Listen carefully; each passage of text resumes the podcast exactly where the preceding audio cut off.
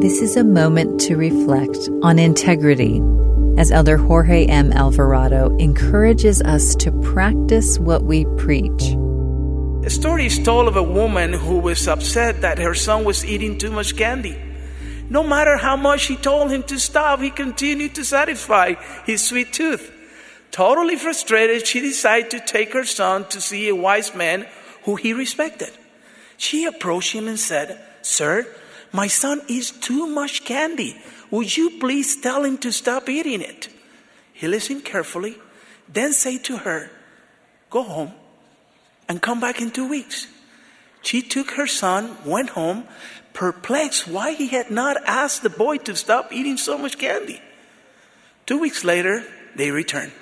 The wise man looked directly to the boy and said, Boy, you should stop eating so much candy. It is not good for your health. The boy nodded and promised he would. The mother asked, Why didn't you tell him that two weeks ago? The wise man smiled. Two weeks ago, I was still eating too much candy myself.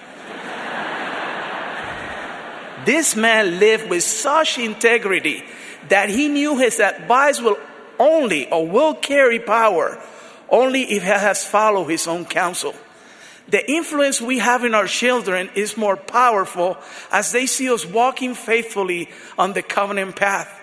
The Book of Mormon prophet Jacob is an example of such righteousness.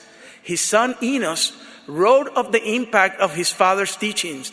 I, Enos, knowing my father that he was a just man, for he taught me in his language and also in the nature of admonition of the Lord, and blessed be the name of my God for it.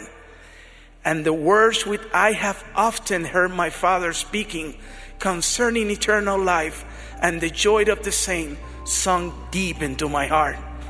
Brothers and sisters, let us help our children and all around us to follow God's covenant path so that the Spirit might teach them so soften their hearts to desire to follow Him through their life.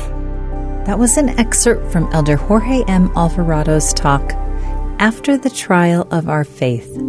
This is a moment to reflect.